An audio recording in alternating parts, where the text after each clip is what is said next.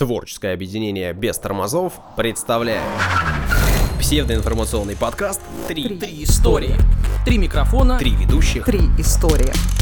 Внимание, прослушивание шоу вызывает привыкание. Слушай подкаст «Три истории». И не говори, что мы не предупреждали. Это развлекательно. Познавательный подкаст «Три истории».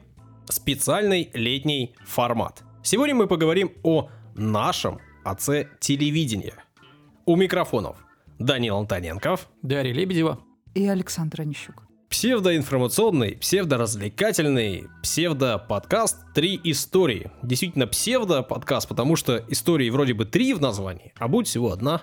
Но это же специальный летний формат. Вокруг Александра Онищука сейчас бабочки просто кружат, порхают. А мы с очками сидим и ждем, А у как бы- Даши в животе. Ой, Ну, так нет. принято говорить. У Саши вокруг, а у меня нет бабочек, ребят. Я без бабочек, да. У тебя червячки, Да значит. червячки, да, сморить надо червячка. В голове червячки. В голове тараканы, Саша, ты опять все перепутал. Ну хорошо, не глисты, спасибо, ребята. Если вы хотите поддержать наш подкаст, то сделать это можно несколькими способами. Можно написать э, комментарий.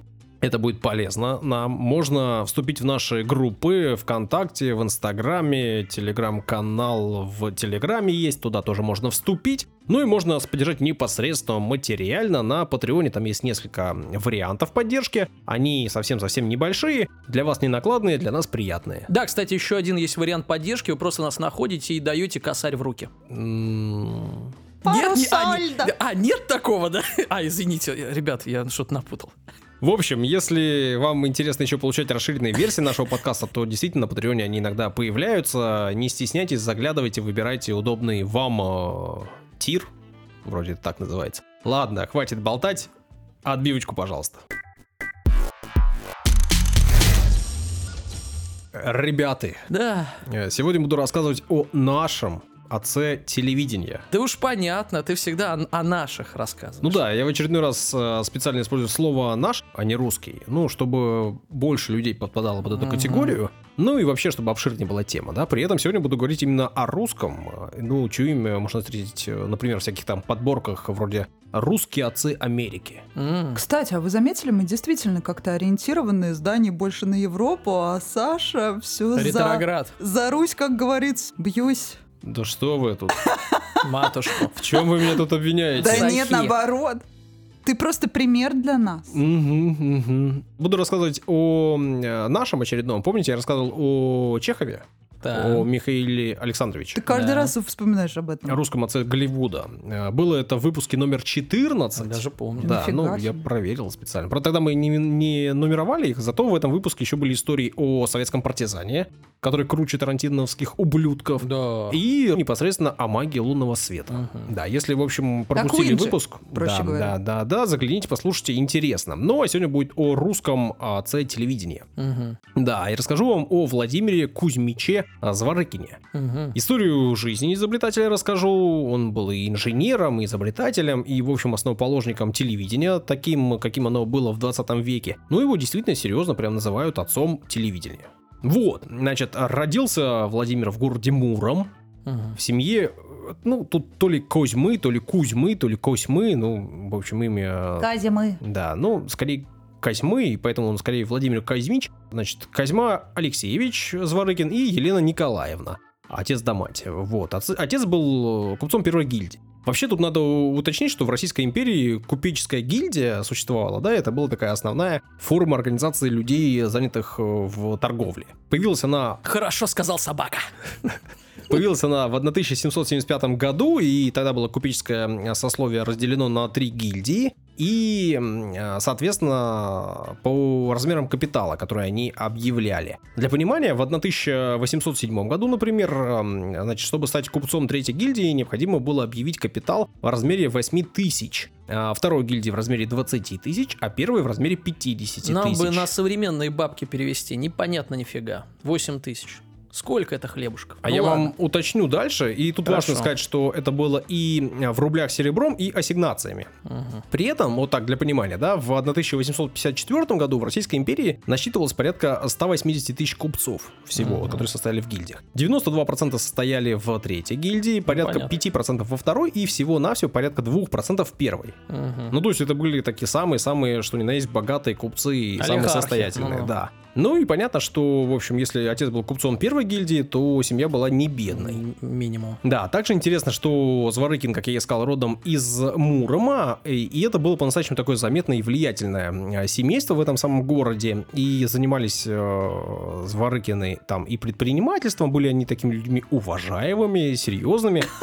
а, пользовались авторитетом. Наконец-то мы ждали этого. Так. Да, так вот, например, по данным э, кандидата Саша. технических наук Зворыкина Николая Михайловича, нашел его сайт, это ну, Так. нечто интересное. Значит, за все время существования выборного городского самоуправления в Муроме, а это за 133 года, было проведено 47 выборных кампаний. Из них в 10 случаях побеждали представители фамилии Зворыкин. Ну, то есть в 20% случаев Мгм. управляли городом Зворыкины. Ну и вполне понятно, да, что, соответственно, в такой семье можно было получить и серьезное образование, ну и вообще люди э, Зворыкины были и инженерами, и писателями, и поэтами, и учеными, и техническими специалистами, и даже гроссмейстерами становились. Серьезное образование и уважаемые связи. Да. Вот, значит, э, возвращаемся уже непосредственно к семье Владимира. Его отец Козьма Алексеевич, как я сказал, был именно купцом. Он э, торговал зерном, а мы помним, что торговля зерном в конце 19 века это такое самое выгодное дело, и зерно был главный продукт, который шел на экспорт. Ну и помимо того, что он торговал зерном, он был избранным директором Муромского городского общественного банка, а также был пароходовладельцем. У него был э, свой и пароходик, и пристань была, называлась пристань Зворыкин и Ко в. Нижнем Новгороде. Вот так. Так, в общем, ну мы поняли. Короче, богатей, папа. да-да-да, семья была вполне себе такая, Была у него своя ласточка. наверное, кто знает. А, цвета баклажан. Пароход. С тонированными стеклами. Ой, я вчера, кстати, видела, так смешно, проплывало судно мимо меня, такое уже желтоватое, под названием корешка. Что-то так смешно стало, прям желтая От нее корешка. пахло огурцами. Ну. Интересно, что мать Владимира на самом деле в девичестве тоже носила фамилию Зворыкина и Что происходила там? из того же рода, из той же семьи э, муромских Зворыкиных, но нет, ну они с, там, с 1700 каких-то годов Зворыкины были в Ну, то есть городе. уже не инцест. Ну, там очень, очень дал- дальние родственники, у него другая генеал- Да это нормально, на генеалогический самом деле, род. когда в, одном, в одной местности там все вообще Там с одним в фамилиями городе, ходят. в общем, рулили Зворыкины, Да-да-да. там были все главные. Мафия. Да, Вот да. зато удобно фамилию, можно не спорить, Ну менять, да, не менять. да. А, ну, мне кажется, что тогда особо споров по Да этому поводу не понятно, было. Саш, в этом и шутка. Господи, что ж все Это расшифровывать. сейчас вот вы все такие стали. Какие? Я знаю историю своей фамилии с конца 18 века. Такие, Ты можешь как- похвастаться? ты- Дарья Лебедева. Владимир был э, седьмым ребенком в своей семье, значит, Кузьмы То и Елены. То есть средним, да? Нет, он был самым младшим, у него было два старших брата и четыре сестры. А Он был самым младшим. А, Николай Кузьмич, брат э, старший, он был старше на 10 лет. Например, стал в итоге специалистом в области строительства гидротехнических сооружений, был руководителем э, разработки многих проектов на Кавказе в начале 20 века. Ну, если я не ошибаюсь, у него его внук уже стал тоже э, исследователем, ученым, таким тоже фамилия у него Зворыкина, и он, в общем, сейчас таки один из выдающихся ученых России. Вот, и, значит, исследователи вообще в целом отмечают, что Владимир, да, во многом шел как раз таки по стопам э, Николая, своего старшего брата, про которого я только что рассказывал. А также, как и Николай, Владимир сначала окончил Муромское реальное училище, ну и понятно, что реальное училище, мне сразу стало интересно, что Только такое, чему. уважаемые люди Не, реальные пацаны там учились, ну. Оказывается, что это среднее учебное заведение, а, которое проработало с 1875 года по 1918 год в Муроме. Ну и тут интересно, что, э, значит, история создания. В 1872 году вопрос о низком качестве образования в городе поднял член городской думы Федор Дмитриевич Зворыкин, который написал обращение на имя городского главы Прокопия Степановича Зворыкина. Нормально. там мне, знаешь, э, знаете, что напоминает? Э, Схвачено. Фильм «Миллионы лет до нашей эры». Привет, Гоги, привет, Гоги, Гоги, эй, Гоги! Ну и, в общем, после того, как один Зворыкин написал другому Зворыкину, дело завертелось, и в 75 году в Муроме появилось это самое образовательное учреждение, реальное училище. Вообще, таких училищ в... появилось много по стране как раз в такие в те годы. К 1 января, например, 78 года было 67 таких заведений, а к 1914 году по всей стране их насчитывалось 284, и обучалось там порядка 81 тысячи студентов. Угу. Ну вот, ну то есть образование в стране э, к революции было Прибыльное дело было. Ну и прибыльное, да. Ну, как прибыльное? Не Оно думаю, поддерживалось было, государством? Да, ну, естественно. Кому? И давали деньги да. Зворыкиным. Ну, разным э, частным, да, которые управляли и которые там, например, свои... Прибыльное свои, для тех, кто открывал. Свои дома сдавали в, в наем под помещение. Что еще стоит уточнить? После окончания реального училища Владимир э, все так же по стопам брата поступил в Санкт-Петербургский практический технический институт, Э, который он с отличием и закончил в 2012 году с дипломом инженера-технолога. В общем, техноложку нашу питерскую закончил. А далее Владимир отправился в Париж, в колледж де Франс, вот, где Куда продолжил... ну, Окей, окей. Там так не говорят. Си. Уй, А я и А не он- А он по-французски. испанец, что-то. Итальянское тоже. Да, ну вот там он, в, значит, в Париже продолжил процесс э, получения своего образования, но там Первая мировая война, мы все понимаем, вернулся в Россию, служил офицером на Северо-Западном фронте в войсках связи, позже получил назначение в Петроградскую офицерскую электротехническую школу, то, что сейчас называется Военная академия связи имени Буденова, но после революции.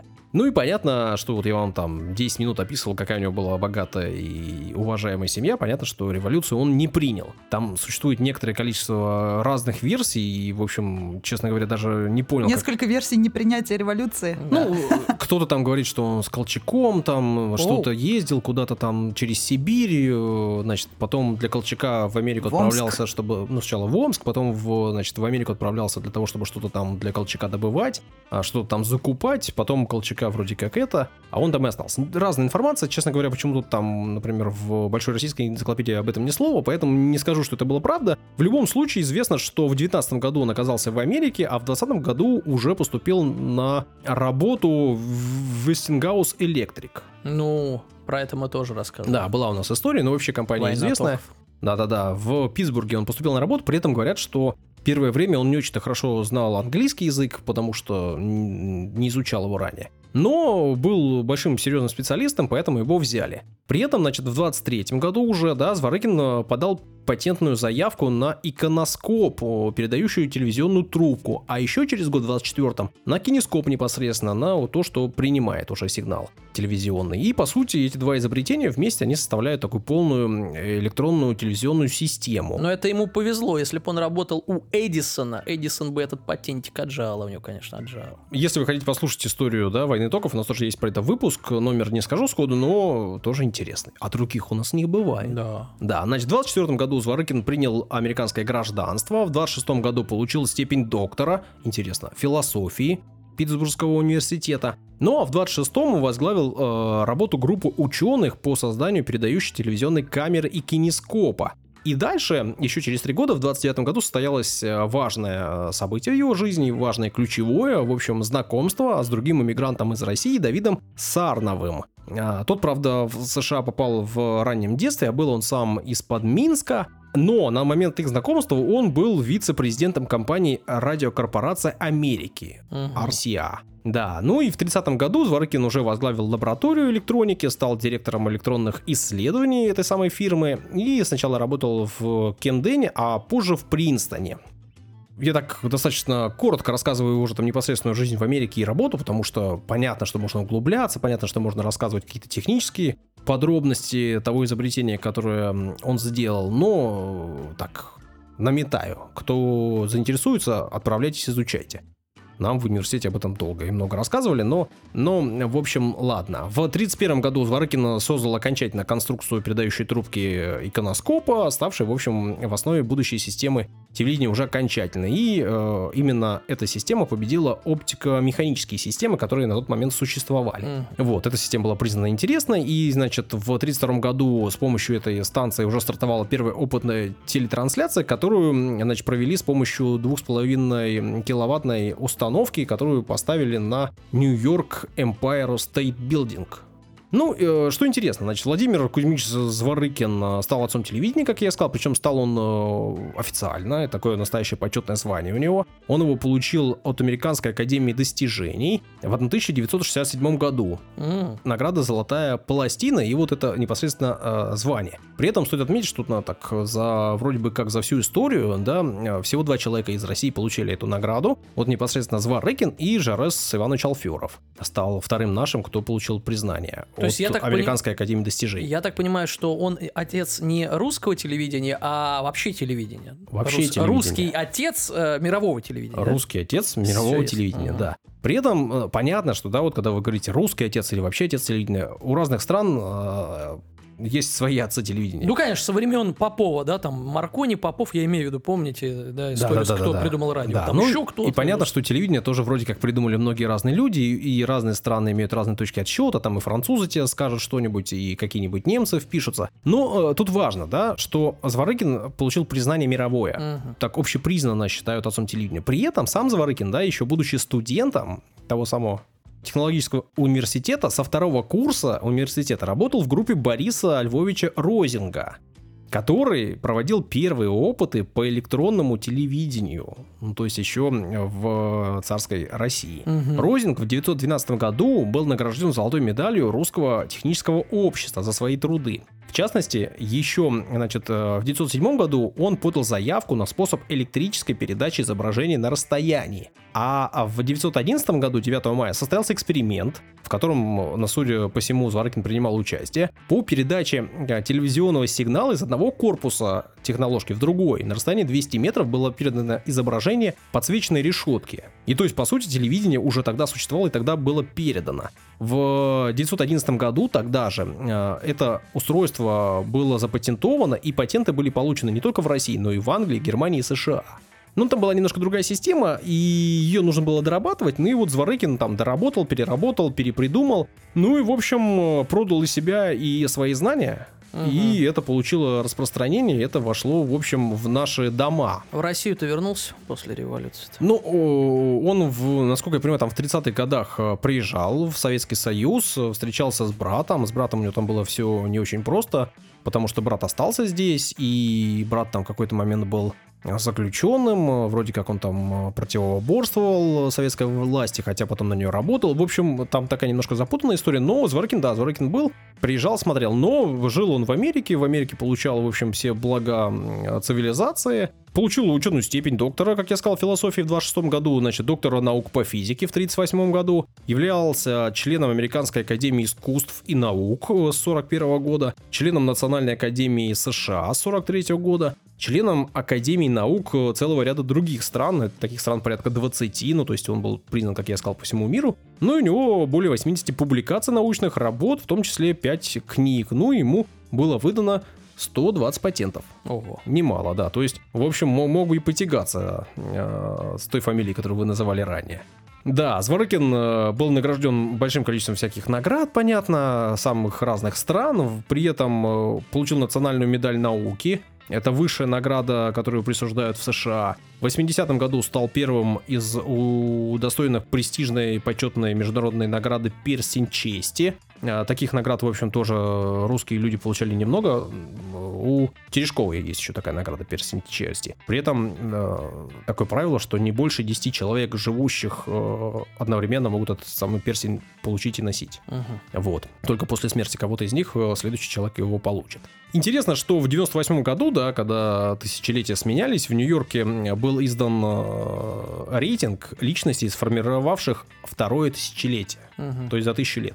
Ну и в данный рейтинг были включены некоторое количество людей, в том числе, конечно же, русских. Русских там было семеро. Ну, как русских, российских и наших, тут лучше говорить. Значит, Петр I, 27 место, Толстой Лев Николаевич, 34 Ленин, Владимир Ильич, 41 Достоевский Федор Михайлович, 77 Сталин, Иосиф Виссарионович, 82 место, и Зворыкин, а, 87-е. Также там оказался Горбачев Ох, еще. под 95-м. Мгм. Ну, влияние он оказал, внес изменения серьезные. да, для Америки. Вот, вот как-то так примерно такой вот человек, такой вот наш отец телевидения. Как ни крути, наш человек русский. Ну что, как вам история Да огонь вообще. Очень Владимира интересно. Казмича? Невероятно. Нам в университете кино и телевидения рассказывали. Конечно, об этом э, не стал вас грузить техническими подробностями. Надеюсь, меня за это простите. Надеюсь, что там А вот надо было, я вот в Жаль, технике конечно. не очень-то. ты хотел бы послушать про кинескопы. Да я шучу, системы. конечно, нет. Если мне нужно будет что-то узнать, э, я скажу, покажите, а потом я сама. Да, ну и телевидение, оно вообще про покажите.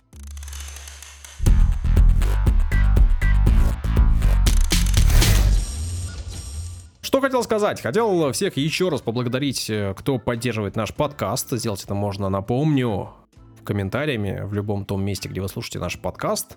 Поставьте нам оценку, если вы это делаете в iTunes, в Apple будет вообще замечательно. Можно вступить в наши группы, чем больше у вас там будет людей, тем больше вероятность, что мы заинтересуем кого-нибудь из рекламодателей. А если честно, это штука важная и полезная для развития нашего проекта. Ну и если вы хотите поддержать э, нас рублем, то это можно сделать на Патреоне. Там мы несколько возможностей создали для этого. Они такие больше символические, но все же вдруг заинтересуетесь, вступайте, подписывайтесь, скажем вам спасибо, а сейчас скажем вам пока-пока. До свидания. Всего хорошего.